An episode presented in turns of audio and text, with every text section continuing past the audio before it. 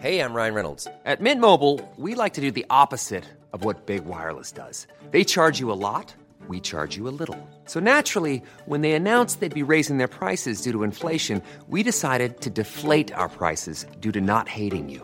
That's right. We're cutting the price of Mint Unlimited from $30 a month to just $15 a month. Give it a try at mintmobile.com slash switch. $45 upfront for three months plus taxes and fees. Promo rate for new customers for limited time. Unlimited more than 40 gigabytes per month. Slows. Full terms at mintmobile.com.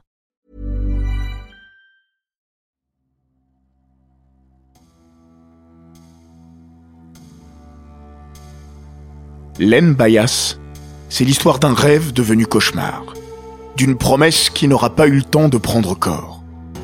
Le 19 juin 1986, à l'aube, le jeune homme succombe à une overdose de cocaïne. Il venait d'être drafté par les Boston Celtics, champions en titre. Le drame a bouleversé l'Amérique du sport et eu des répercussions sur la société américaine.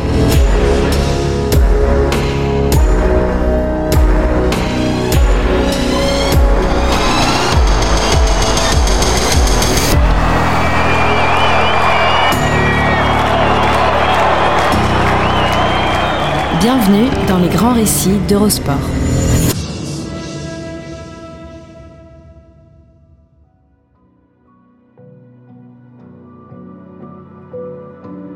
L'Amérique n'est pas née à Boston, mais elle y a poussé ses premiers cris de révolte et d'indépendance.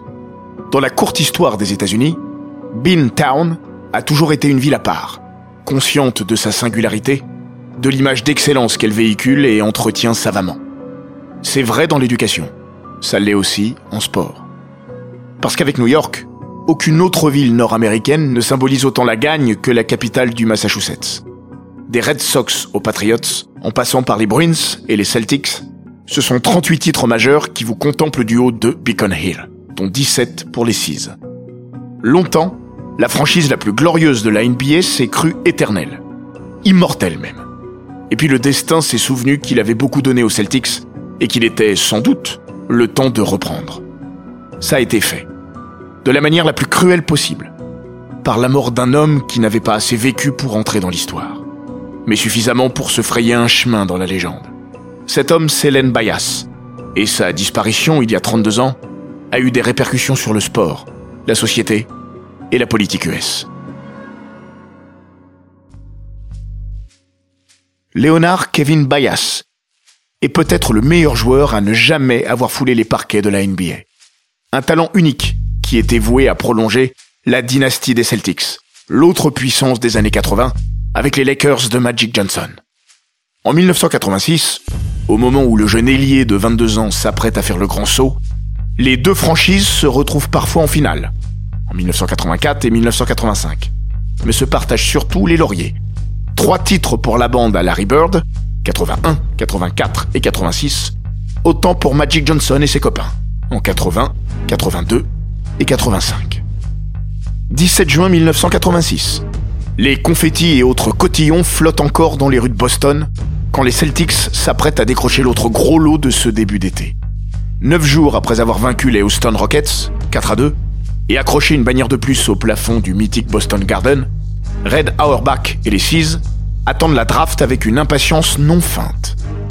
Les Celtics possèdent le deuxième choix. Pourquoi? Parce qu'il y a deux ans, l'état-major de la franchise a échangé Gerald Henderson à Seattle contre du cash et le premier tour de draft des Supersonics en 1986. Coup de génie doublé d'un coup de peau. Seattle s'est écroulé sportivement et le sort a réservé aux Sonics une récompense amère avec ce deuxième choix qui tombe droit dans la poche de Boston. Bingo. Les Celtics se frottent les mains. Grand vainqueur de la loterie, Cleveland possède le premier choix et devrait drafter le prometteur Brad Daugherty. Tant mieux. Boston et Red Auerbach, mythique coach devenu président, n'ont Dieu que pour Len Bias, de l'Université du Maryland. Comme si Bird, McHale et Parrish ne suffisaient pas, les champions en titre vont ajouter une pierre à leur édifice peut-être la plus talentueuse de toutes. Qui est donc ce gamin, dont le nom claque à la première évocation? C'est d'abord un visage, lumineux et des yeux rieurs. La grâce et la douceur se lisent dans son regard. Sa tête attire la sympathie.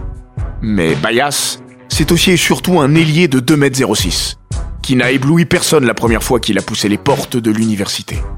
Arrivé sur la pointe des pieds, Bayas est un late bloomer, qui a progressé au fil de son cursus universitaire. À force de travail. La preuve par les chiffres. 7,1 points par match la première année, 15,3 la deuxième, 18,9 la troisième et 23,2 la quatrième. En 1984, Bayas permet aux Terrapins de décrocher le tournoi de la très relevée Atlantic Coast Conference pour la première fois depuis 1958. Une éternité. Cerise sur le gâteau, Lenny sera élu deux fois joueur de l'année de l'ACC en 1985 et 1986, et dont le 5 des meilleurs universitaires du pays en 1986. Dans la deuxième équipe All-America, on retrouve Brad Doherty, David Robinson ou encore Danny Manning, soit les numéros 1 des trois prochaines drafts NBA. Excusez du peu. À l'heure du grand saut, Bayas coche toutes les cases. Son élégance n'a d'égal que sa puissance. Son jump shot, quand il monte très haut et droit comme un i, est d'une pureté absolue. Bayas, c'est un peu le chaînon manquant entre Michael Jordan et Hakim Olajuwon. Ajoutez à cela qu'il possède les qualités athlétiques dont les Celtics, aussi dominants et talentueux soient-ils, sont dépourvus. Assez rapidement, le natif de Landover comprend qu'il est destiné à faire de grandes choses, ballon en main. Red Auerbach aussi. Le président des Celtics ne jure que par le numéro 34 des Terrapins et va le dissuader de quitter l'université en 1985. Attends un peu, lui dit-il en substance le jour où il le rencontre, conscient que Boston a une chance de le récupérer l'été suivant, si la chance sourit une nouvelle fois à la franchise au trèfle ce sera le cas. Arrive la draft NBA. New York. David Stern monte à la tribune pour la deuxième fois de la soirée. Comme attendu et espéré par Boston, les Cavaliers sont choisis Doherty. Autour des six. Ce sera évidemment Len Bias. Len Bias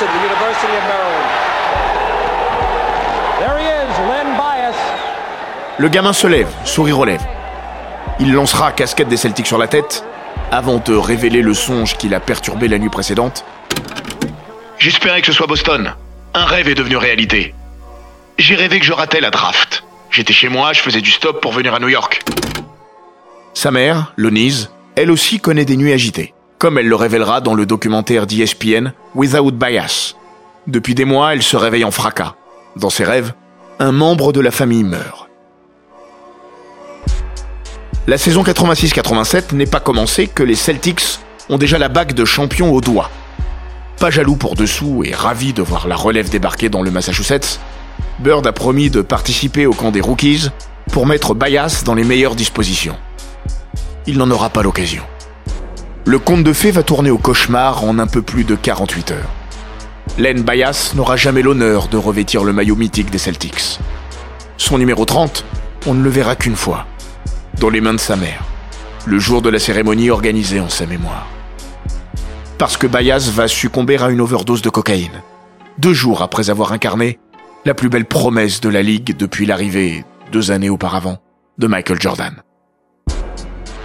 À peine le numéro 23 des Bulls a commencé son carnage dans la Ligue que l'Amérique lui cherche un individu à sa hauteur. Mike Sushevsky, mythique coach de Duke et du Team USA, qui a eu affaire aux deux phénomènes dans les années 80, regrettera Dans ma carrière, deux joueurs adverses m'ont vraiment épaté. Michael Jordan et Len Bias. Len, c'était un athlète incroyable, avec un niveau de compétitivité formidable. Je pense qu'il aurait été un des meilleurs joueurs de la NBA. Il créait des choses, comme Jordan, et trouvait toujours le moyen de scorer sans que vous ne parveniez à faire quoi que ce soit. Ed Badger, recruteur pour Boston, ne dit pas autre chose c'est peut-être ce qui s'est le plus rapproché de Michael Jordan. Je ne dis pas qu'il était aussi bon que lui, mais le même type de joueur, aussi excitant et explosif.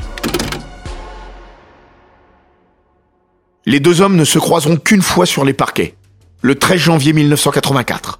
La surpuissante North Carolina se défait de l'Université du Maryland, 74 à 62. Jordan score 21 points. Bias, 24. Lenny Bias. Switch. Len Bias, definitely a future star in the ACC. He's got so much talent inside and outside. Il n'y aura jamais de revanche, parce que le destin a décidé de briser le rêve. Bayas aura néanmoins son heure de gloire face aux Tar Heels durant son année senior. Son match référence. Le 20 février 86, à Chapel Hill, Len Bayas martyrise North Carolina. Doherty ne pèse pas lourd à côté de l'ailier, qui plante 35 points sur les 77 de son équipe. Les Terrapins s'imposent après prolongation.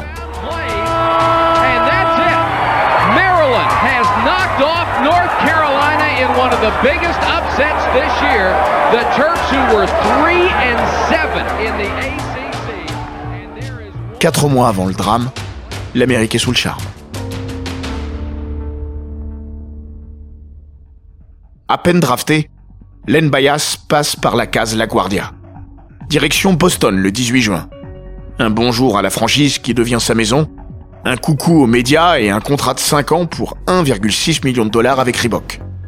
Moins de 24 heures après être devenu un Celtic, le rêve devient réalité. Bias n'a qu'une envie, fêter sa réussite naissante. Il rentre dans la soirée à Washington. Et après avoir savouré en famille, le futur de la NBA file retrouver ses copains d'université au campus. Au volant de sa nouvelle Nissan 300 ZX, il attrape son pote Brian Tribble sur le chemin, file acheter de l'alcool et rejoint sa chambre d'étudiant. Son dernier voyage. Au 1103 Washington Hall, Bias et Tribble retrouvent David Gregg et Terry Long, proches et partenaires sur le parquet. Tribble n'est pas venu les mains vides. Il a apporté de la cocaïne. Greg et Long ne sont pas des balances, ils ne diront rien. Bias n'est pas accro à la coke. Rien ne le laisse imaginer. Mais le numéro 34 du Maryland n'y goûte pas pour la première fois. Si sa petite amie de l'époque assurera plus tard que Bias n'avait jamais consommé ce type de substance, on apprendra par divers témoignages, ceux de Tribble ou de Long notamment, qu'il avait déjà mis son nez dans la poudre, occasionnellement. Cette nuit-là, on va et on vient dans la chambre. En fonction des convives, on cache la drogue, qui, à la différence de la bière, n'est pas socialement acceptable, dira Tribble. Mais dès que les quatre compères se retrouvent seuls, ils ressortent le miroir et sniffent de la poudre blanche. À l'époque, la cocaïne a fini par se répandre dans toutes les strates de la société américaine, après avoir été longtemps réservée aux stars du showbiz. Drogue avant tout récréative, ses effets restent méconnus. Ils seront fatals à Len Bias. Ce que le futur Celtic et ses copains s'envoient, c'est de l'écaille de poisson, de la drogue pure à 98%. Sur les coups de 6 heures du matin, Len Bias s'enfile un dernier rail, puis file aux toilettes et commence à se sentir mal. Il revient dans la chambre, s'allonge sur son lit. Il ne se relèvera pas. Il commence à respirer fort, convulse, et son souffle se raréfie. Un vent de panique fait redescendre la bande sur terre. Long prend rapidement conscience de la gravité de la situation et saisit le manche d'une paire de ciseaux qui traînait par là pour le mettre dans la bouche de Bayas. Il veut lui éviter d'avaler sa langue. Greg lui tient les jambes. Tribble panique. Il appelle sa mère avant les urgences. Une hérésie que cette dernière lui signale Manu Militari. 911. 6h32. C'est Len Bayas, il faut le ramener à la vie. Il ne doit pas mourir. Une voix lui répond de l'autre côté du combiné. On se fiche de son nom. Où êtes-vous? Les secours finissent par arriver. Direction l'hôpital. À 8h51, Len Bayas est déclaré mort. Le ciel vient de s'effondrer sur la tête de sa famille, de ses amis, des Celtics, de l'Amérique. Kevin McHale déclarera pour le Boston Herald Je partais jouer au golf et j'écoutais la radio quand j'ai entendu que Len Bias était mort. Je me suis dit, c'est pas possible. Mais on ne fait pas de blagues sur des choses aussi graves. J'ai changé de station et j'ai entendu la même chose. McHale fait demi-tour et fonce au Boston Garden pour voir Red Auerbach dans son bureau. Tout le monde était sous le choc. À ce moment-là, on pensait qu'il avait fait un arrêt cardiaque. Red Auerbach va rapidement avoir vent de la réalité. L'homme aux neuf titres NBA est un gars de Washington et a ses antennes du côté de DC. Quand il apprend les causes de la mort de Bias, Red prend un second coup de massue sur le crâne. Larry Bird, au moment de découvrir la nouvelle, aura cette réaction laconique et restée dans les mémoires. C'est la chose la plus cruelle que j'ai jamais entendue. Le rapport d'autopsie numéro 86-999 du 19 juin 1986 est clair comme de l'eau de roche. Léonard Kevin Bayas, un homme noir de 22 ans, est mort d'une intoxication à la cocaïne, qui a interrompu le contrôle électrique normal du battement de son cœur, ce qui a entraîné des crises et un arrêt cardiaque. Les études toxicologiques sur l'alcool et les autres drogues sont négatives. Si Len Bayas n'en était pas à son premier coup, pourquoi personne n'a jamais rien vu, dit, ou même trouvé quoi que ce soit lors des contrôles antidopage effectués en NCAA et avant la draft La raison est simple et basique. Contourner les divers tests était un jeu d'enfant dans les années 80. Mais aussi et surtout parce que la guerre aux substances nocives n'a pas encore été déclarée. Ce que confirmera Jen Volk, manager général des Celtics, bien plus tard. Si on avait trouvé des traces de drogue, on l'aurait quand même peut-être drafté. Les dangers n'étaient pas aussi clairs qu'ils le sont devenus après sa mort. L'Amérique ne savait pas non plus. Mais, comme à chaque fois qu'elle est frappée en plein cœur, elle s'arrête et se penche sur ce qu'elle a fait de travers. Ronald Reagan, comme Richard Nixon lors de la décennie précédente, va saisir son glaive et taper fort, trop fort, et surtout à côté. Le président des États-Unis criminalise le crack et ses petits dealers, qui n'ont pas grand-chose à voir avec la mort de Len Bias. Avant les élections de mi-mandat, les peines planchées pour la détention de drogue sont rétablies. Résultat, les prisons deviennent vite trop petites. Les Afro-Américains sont, comme toujours, les premiers visés. À tort. Un coup pour rien. Un mort pour rien. Si vous demandez à James Bias, père du malheureux, ce qui a tué son fils, il ne vous répondra pas la drogue. Pas seulement. Il ajoutera l'argent, purement et simplement. Depuis quelque temps et subrepticement, Len Bias avait commencé à basculer du mauvais côté. L'appel de la NBA, de la gloire, et de la richesse avait déjà transformé le gamin. Lenny n'était pas un ange, ni un démon, mais un type influençable. Son coach du lycée, Bob Wagner, avait parfaitement cerné son joueur. Si vous le mettez avec des bons à rien, il deviendra le meilleur d'entre eux. Mettez-le avec des bons gars, il deviendra le meilleur de la bande. Après sa mort, l'étoile Bayas pâlit quelque peu. La presse et la justice lèvent le voile sur les derniers mois de sa vie. Celui qui s'était imaginé architecte d'intérieur, avant d'avoir un avenir sur les parquets, ne venait plus régulièrement à l'école. Il avait contracté des prêts pour se parer des premiers signes extérieurs de richesse. Et son diplôme universitaire lui avait été gracieusement offert, alors qu'il n'avait pas validé tous ses modules. Petit à petit, le natif de Landover s'était consacré au sport et avait laissé le reste de côté. Comme les potes de Bayas présents lors de la funeste nuit du 19 juin 86, et qui auront maille à partir avec la justice, l'Université du Maryland ne sortira pas indemne de cette histoire. Lefty Drizzle, entraîneur de l'équipe, devra démissionner après avoir été accusé à tort d'avoir couvert Len Bias. Le recteur aussi y laissera son poste. Tandis que Long et Greg témoigneront contre Tribble, qui finira par être acquitté, avant de prendre 10 ans de prison en 1990 pour trafic de stupéfiants. Certains pensent que l'histoire est terminée sauf pour la famille, pour qui le cauchemar est éternel. Parce que sa mère, Lonise, a depuis consacré son existence à la lutte contre les ravages de la drogue. James, le papa, mène un vain combat contre les armes à feu. La drogue et les armes, des fléaux de la bannière étoilée qui auront emporté deux de leurs fils. Parce qu'après Len, il y a eu Jay, tué en décembre 1990 sur un parking de supermarché par un gars qui l'accusait de flirter avec sa femme. Il avait 20 ans il repose en paix aux côtés de son grand frère. Juin 1987. Les Celtics retrouvent les finales NBA une fois encore. Mais ils s'inclinent face aux Lakers, 4 à 2, au terme d'une saison éprouvante, à tous les sens du terme. Larry Bird est déjà sur le déclin. Boston aussi. Mais le chemin des sommets de la Ligue leur sera barré jusqu'en 2008. 22 ans d'attente. L'âge de Bayas à sa mort. Le temps de digérer probablement. Mais pas d'oublier. On n'oublie jamais le jour où le sol se dérobe sous ses pieds.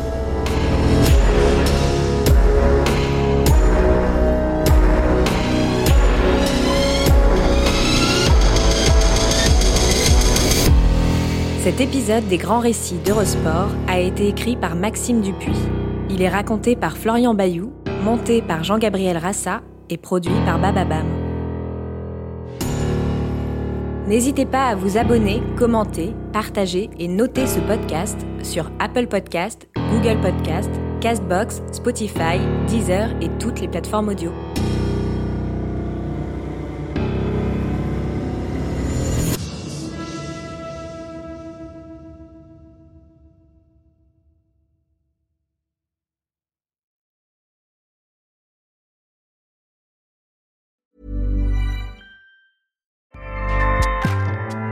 ACAST powers the world's best podcasts. Here's a show that we recommend.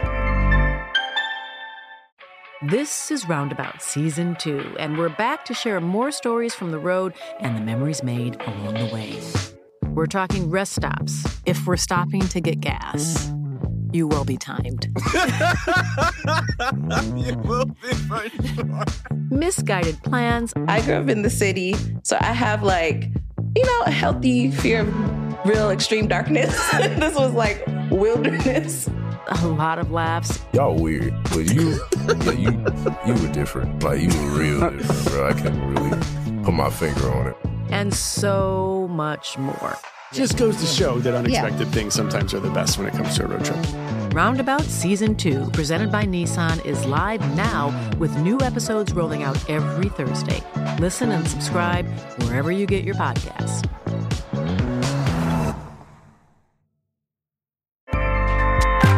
ACAST helps creators launch, grow, and monetize their podcasts everywhere. ACAST.com.